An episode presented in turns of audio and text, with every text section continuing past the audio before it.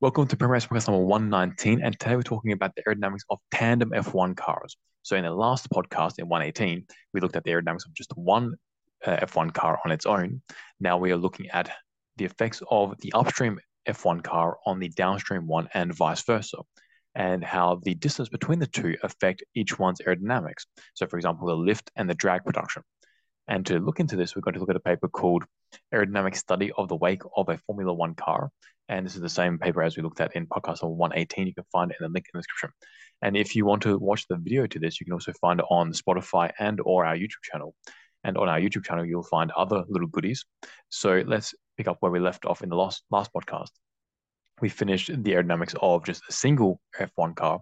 Let's look at the aerodynamics of both now. So under wake flows. So in figure 12, they show the comparison between the values of the lift area under wake flows and under free stream conditions. So in other words, the amount of lift that the car is producing when it is um, closer to the vehicle, to the upstream vehicle and downstream of the upstream vehicle, and comparing that to the free stream condition. So the free stream condition, the lift area that's being produced is about 3.45 about, so it's quite high. But when we are under a wake flow, so in other words, there's a wake from the upstream car hitting the downstream car, the downstream car is now producing much less drag. So let's talk about that. So four different situations are studied, which differ in the distance established between the two cars. So 0.25 times the length of the car downstream, all the way to two uh, car lengths downstream. Figure 12 to 15 show the evaluated parameters of the second car, the follower car, and table 5 shows the percentage of change between these respective values. So in figure 12, the effect of the down of the distance of the downstream car from the upstream car on the lift area is very clear, and the relationship is actually linear. So in effect, the further downstream you go, the more lift the trailing car will produce. What's more, even at two car lengths downstream, the lift area still only is 2.5 whereas just one car in a free stream flow yields a lift area of 3.5. So even at two car lengths downstream, you've dropped the lift coefficient by about 30%. Oh, sorry, the lift area by 30%. Not exactly the coefficient. The lift area is the lift coefficient times the um, cross-sectional area of the car, which is a measure of the lift that's being produced by this particular car. And all we need to do is times it by the dynamic pressure to get the lift in total. So it can be concluded that the wake from the upstream car is very detrimental to the downstream car's lift production or downstream downforce production, I should say. This means that as the downstream car approaches the upstream car, the speed at which it can corner drops dramatically because it loses downforce. So you lose friction, which means you can't go around the corners nearly as fast. And that makes it harder and harder for it to overtake the upstream car in the corners. But in figure 13, we now have the drag area plotted with the distance between the two cars. So it's not actually entirely bad that the lift coefficient has or the lift area has dropped because figure 13 shows that as the downstream car approaches the upstream car, the downstream car's drag coefficient also drops the drag area as well. That means that on the straights, it can go faster and stands a greater chance of overtaking. It's just that the wake of the upstream car can really just change changes when the it changes the amount that the car can overtake the other car in a corner. So in other words, when you are very close to the upstream car, you stand a greater chance of overtaking on the straights compared to the corners. So this result is not entirely surprising because it is very common for racers, not just in automotive racing, but all racing, for racers to use the slipstream of the upstream person.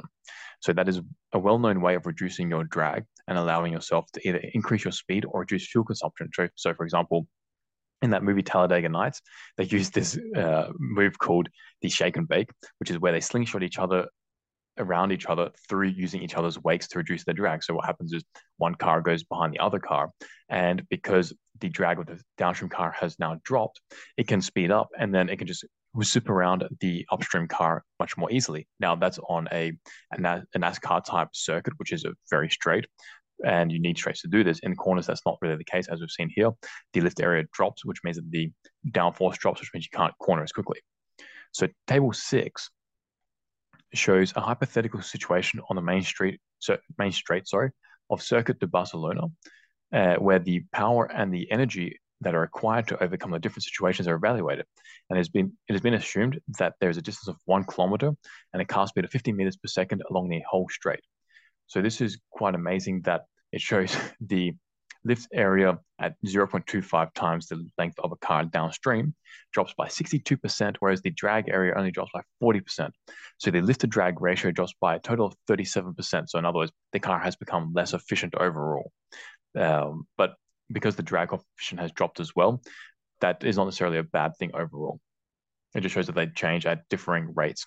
Now, table six also shows the power required, and this is really amazing. So for a car to overcome the air resistance at 50 meters per second, this F1 car on a one kilometer straight, it requires power of 88 kilowatts. Now, if the car is following another car at 0.25 times the length downstream, the power required drops to 33 kilowatts from 88 kilowatts to 33 kilowatts. That's a massive reduction. Now, at two car lengths downstream, the power still drops from 88 kilowatts to 67 kilowatts, but you can see from two lengths to 0.25 lengths, the power required drops by half. That's a massive power reduction. So the increase in the front balance which occurs on this enables a short but rather interesting discussion. So it is known that the weight distribution of an F1 2017 spec car is around 45.5% on the front axle. So the car is not supposed to exceed this 45.5% on the front balance, as it may lead to stability concerns. So this means is that the car cannot be like front loaded. And what's happening here is when a car is traveling downstream of another car, it is more front loaded just from the aerodynamic forces. It's pushing the air forward. So this center of pressure, which by definition is such where the total sum of pressure fields acting on it should always remain behind the center of gravity. This can be explained as the yawing moment of the aerodynamic forces counterbalances the steering of the driver and therefore stabilizes the car. On the other hand, if the center of pressure is ahead of the center of gravity, then the yawing moment increases the side slip angle and produces instability. As the obtained results show, the front balance of the second car adopts always values that are greater than 45.5%. This implies not only a reduction in the stability and the performance of the car, but also a more challenging approach when driving the car major, it means that it's more easily to spin out, and there's also safety issues. And also, the front wheels will start, the front tires will start to wear more. So, in figure 18, they show the streamlines uh, of the velocity. So, figure 18 show at for two lengths downstream shows that the magnitude of the velocity is somehow similar to the one of the free stream flow. Let me zoom out a little bit so you can see. Oh, I think you can see this pretty easily. So the at two lengths downstream, the magnitude of the velocity is a little bit uh, similar to the free-stream one, but a little bit lower overall. However, the end plates and the wingtip elements are still useful for redirecting the flow towards the rear. As the distance is halved, so to one length downstream, one car length downstream of the upstream car, the velocity of the flow is reduced and the front wing loses its capacity to govern the airflow, but it is not until the cases of 0.5 lengths downstream and 0.25 lengths downstream that the front wing is fed by really low kinetic energy, and that leaves a notably inoperative situation. The effectiveness of the generation of vortices and redirection of the flows is insignificant. So, is this a big deal? If we have the front wings and we have very low air, low energy flow hitting it, is that a big deal? Well, yes, it is for a few reasons. So obviously, we all look at the front wing and we think, okay, that's for producing downforce and whatever, but it's also for redirecting flow in certain ways, and in particular, producing vortices that then can um, redirect the flow more and like segregate flows more uh, effectively. So if we have low velocity flow, so low energy flow, the wings are not going to be producing as much downforce as what we want, but also they're not going to be able to redirect the flow as we'd like them either. So that produces major problems. And you can see in these figures that in the free-stream case, the front wing really redirects the flow out away from the car. Whereas when we get to like trailing quite close to the upstream car, the amount of flow that's actually being redirected drops dramatically. So that's a major problem. So table eight shows the percentage of the changes of the aerodynamic coefficients in the rear wing of the second car as regards to the first car. So shifting to the rear wing, table 8 portrays that the behavior of the rear wing is noticeably different. So the loss of downforce is very not notable since the very the very first distance, so two lengths downstream, and it keeps increasing as the slipstream distance gets closer. So in other words, the lift area that's um, being produced even drops at two lengths downstream. And as you get closer to the upstream car, it drops more and more. So at two lengths downstream, it's 40% lower than what it should be for this rear wing. And the drag area is also 36.2% lower. Interestingly, the drag area and the lift area sort of reduce by about the same amount as you get closer to the upstream car. So that's quite interesting to see that um, that relationship and then how they stay sort of in check. So it can be stated then that the rear wing is more affected under the wake effects than the front wing, as the latter seems to suffer less and only under close proximity. At two lengths downstream, the up the um, front wing was only um, exhibiting like a 3.6% reduction in the lift area and a plus 3% increase in the drag area. So both of those for the simulation would be within about the error, whereas for the rear wing at two lengths downstream, the lift area dropped by 40% and the drag coefficient area dropped by 36%, so a huge amount more. So it shows that the rear wing is affected far more by wakes than the front wings. So in figure 20, we can now see the streamlines of the velocity and the rear wing of the second car at a distance of 0.25 lengths all the way to two lengths downstream as compared to the free stream case. So under a normal regime, figure 20 shows that the rear wing works perfectly with aligned flow that is redirected by other aerodynamic devices. But it is possible to see that as the as the distance is reduced, the streamlines tend to deflect slightly inboard. So this means that the rear wing is not designed just to operate by itself. It's designed to operate in like a conjunction with the rest of the vehicle. So if we not only have the flow going over the rest of the vehicle being slow, it means that it can't be redirected as we like it to be, as we found with the front wing, but also it just have, has low flow as well, low speed. And that affects the rear wing. The clear jump, sorry, the clear jump in terms of velocity magnitude is produced from cases one length downstream to 0.5 lengths downstream, where the flow experiences a moderate deceleration as it enters into the strongest wake region. So this means is as you get closer to the car, the um, to the front upstream car, the flow hitting the rear wing becomes slower and slower. And that's a major problem in terms of the amount of downforce that you can produce because the rear wings are already like tapped out in terms of like how much they're trying to extract from the flow. And once you get a slow moving flow, the rear wings are not going to be producing as much downforce because the flow is going to separate more easily. So it could be speculated that the rear wing is more sensitive to the direction of the flow than the front wing due to its low aspect ratio, the pronounced curvature, and the massive end plates at both sides. Figure 20, so at 0.25 lengths downstream in figure 20, shows a mixture of velocity flows with very low speed that unexpectedly create an inwash phenomena at the rear end of the wing. This evidences that the whole aerodynamic package of the follower car is predominantly disrupted by the wake conditions. So what about the diffuser though? So we know that the diffuser, along with the rest of the underbody, produces about 60% of the entire vehicle's downforce, as we covered in podcast number 118. What about when we have like tandem cars, one upstream, one downstream? So table nine reports that the diffuser is a device that suffers the most under the wake conditions, as the downforce loss that is in close proximity to the upstream car is 70%, and the drag can be found to reduce by 57% at the same distance. So let's just break this down a little bit more. So we found that the front wing is kind of affected by the upstream uh, wake. The rear wing is very affected.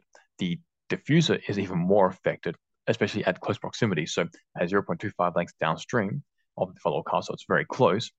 The lift area has dropped by 70%. So the diffuser, which is producing 60% of the, and the underbody is producing 60% of the entire vehicle's downforce, is now being reduced by 70% comparing this to the rear wing, the rear wing is only exhibiting about a 57% reduction or 58% reduction in the same location.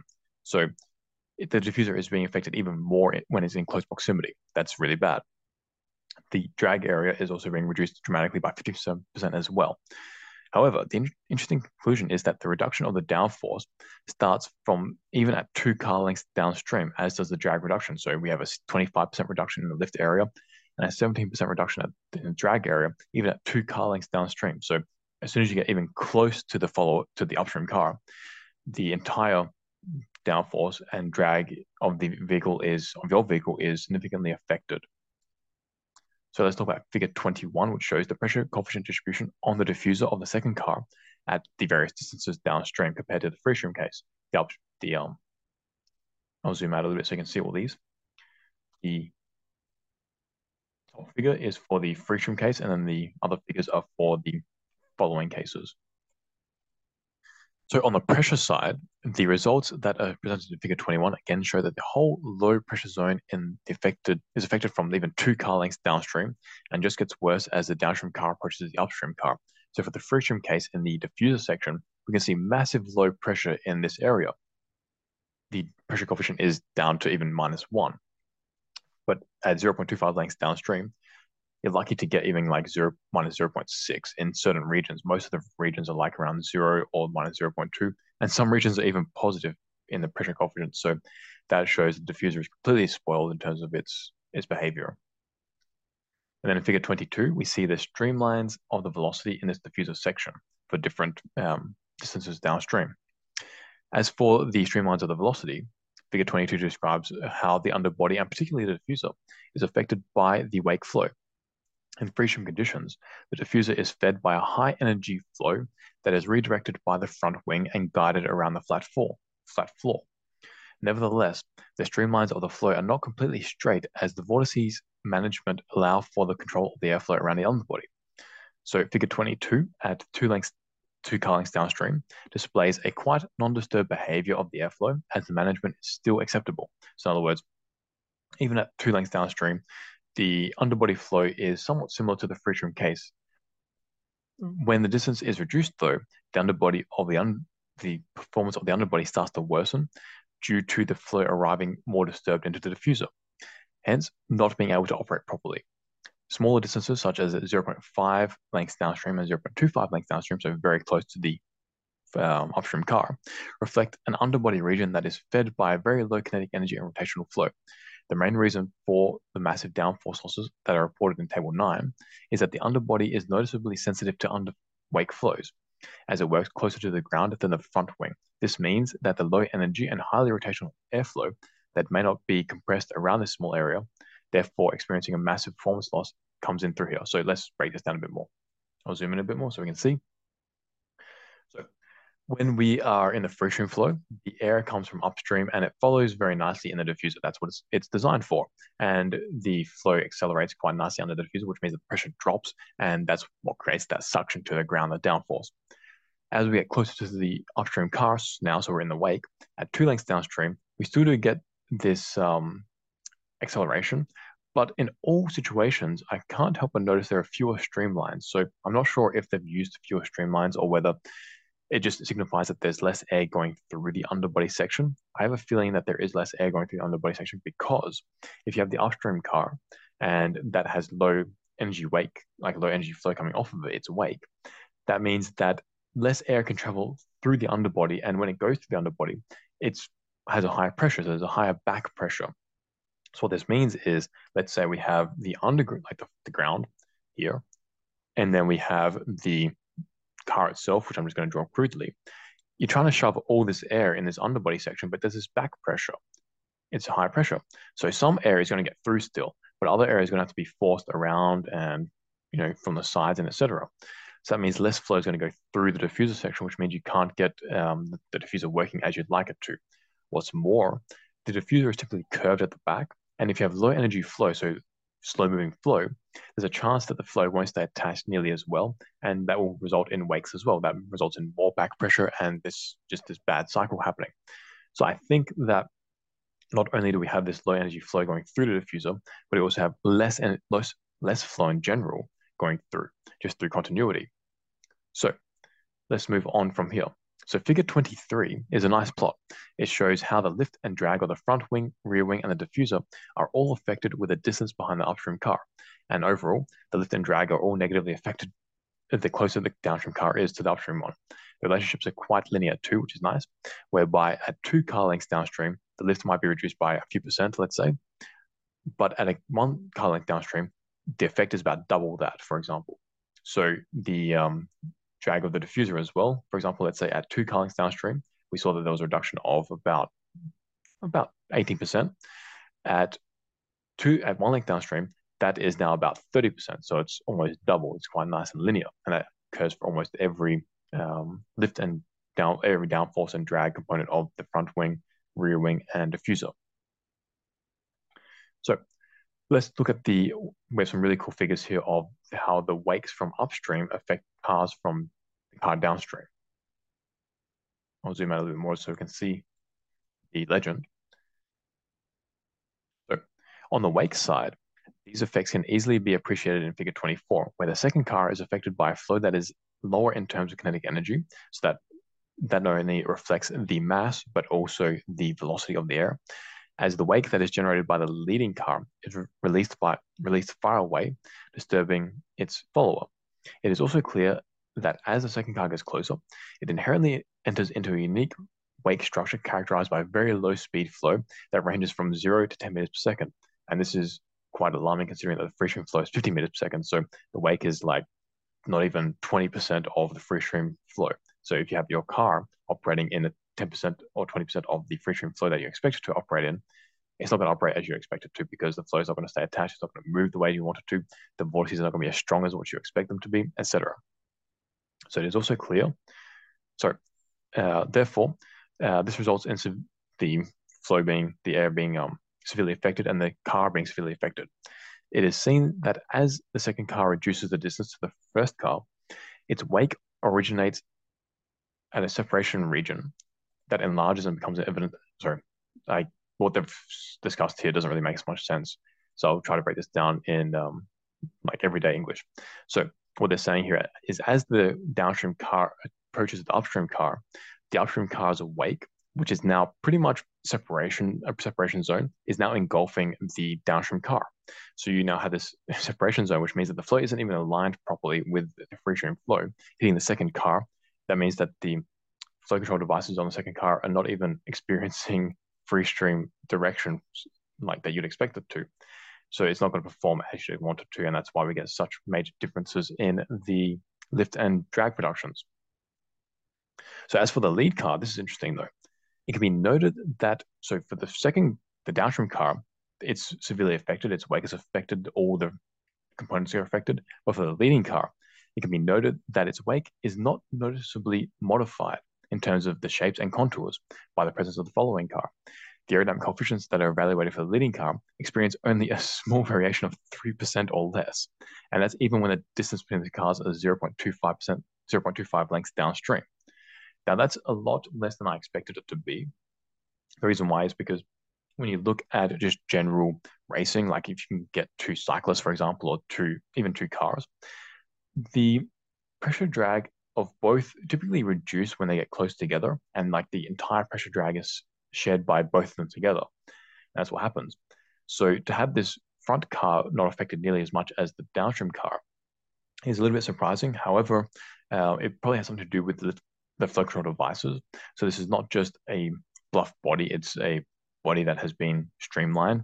And that means that the streamlined objects are not really as sensitive to that there isn't as much pressure drag to begin with, but they're not as sensitive to these downstream effects because the flow upstream is still quite free stream, like still um quite nicely aligned. So that's probably why the upstream car is not affected nearly as much as the downstream car or as much as like cyclists, for example, in tandem, because it's a streamlined body. So the pressure drag for one is much lower to begin with. So we're not getting that benefit. And also the, the objects are very nicely streamlined as well. And the flow is streamlined as well, like hitting the objects, the, these streamlined objects. So in figure 25, they have one more figure, which is quite interesting. It shows the streamlines of the front car, how, how they go over the second car with varying dis distances. One thing that's interesting is that as we go downstream, like the the um, second car gets further and further away from the first car, the streamlines from the first car really just jump over the top of the second car. That's that means that the car downstream is really just seeing fairly clean flow, not 100% clean flow, but cleaner flow. But as we get closer to the upstream car, let's say 0.25 lengths downstream, the streamlines from the upstream car are now hitting the secondary car. And that means that not only do we have this, this like chaotic, ugly flow, but also the streamlines are at an angle up, which means that some of the flow control devices are not really seeing a very high angle attack. The effective angle attack is lower now because the streamlines are at an angle up. So, for example, the rear wing, let's say you might expect the rear wing to have overall an angle of attack of 30 degrees because each element has its own angle of attack. Let's just say, to simplify it, let's say the entire wing just has a 30%, 30 degree angle of attack. But with these uh, streamlines at an angle, the effective angle of attack might only drop to 20 degrees or 15 degrees or even less. So that means that this wing is now uh, operating at a lower angle of attack range, which means that the lift produced or the downforce produced will naturally be lower. Not to mention that the um, rear wing will also not perform as expected because it's optimized for a 30 degree effective angle of attack, not 15 degree effective angle of attack. So that's another reason why these flow control devices do suffer. So in conclusion, the obtained results here suggest that modern F1 cars are designed and well optimized to run under free stream flows. That's obvious because that's what they test them in. But they suffer excessively when running under wake flows. Overall, the aerodynamic loads tend to be reduced when running under close proximity, ranging from 23% to a very significant 62%. In regards to the individual focus that is placed on the, the different aerodynamic devices, it has been found that the front wing experiences a sudden jump in downforce losses only when it enters the close wake region. So it's like one car length downstream or half a car length downstream. On the other hand, the rear wing massively suffers from long distances, so even two car lengths downstream, but its losses are way more uh, linear and moderate. As for the diffuser, it is found that it represents the most affected aerodynamic device, and its performance is reduced from 25% even up to 70%. This evidences that the concept of the diffuser and vortex management under the floor becomes critically compromised under wake flow conditions. The modern performance of ground effect by means of vortex management represents a very unique and complex way of modeling modern aerodynamics, but at the same time, noticeably compromises the performance of the cars when uh, an overtaking maneuver is intended. So, in other words, the cars as, as they are set up are very fiddly. Like when the vortices are produced to manage the flows and where they go, they work very well when you're in the free stream conditions. But when you're trying to overtake, the cars are like too well designed for a certain uh, condition, so they break down under other operating conditions, is what they're saying here. So for this reason, it is possible to guarantee that the FIA changes uh, in the current regulations are considered to be adequate and justified in terms of aerodynamic necessities. So if they don't change them, it means that the cars are still going to have a hard time trying to overtake each other. But by making the cars um, produce a less chaotic wake, which is what the changes were, they allow the downstream car to be able to overtake more easily, which means that the field becomes more competitive. However, it is essential here to comment that the present study presents some research limitations. For example, the CFD methodology was a little bit um, simplified and it also requires experimental validation. So that's in this podcast. Make sure to like, subscribe. And if you want to get better at theory, for example, in this and or CFD, check out our courses in the description. And I'll see you in the next podcast. Peace out, amigos.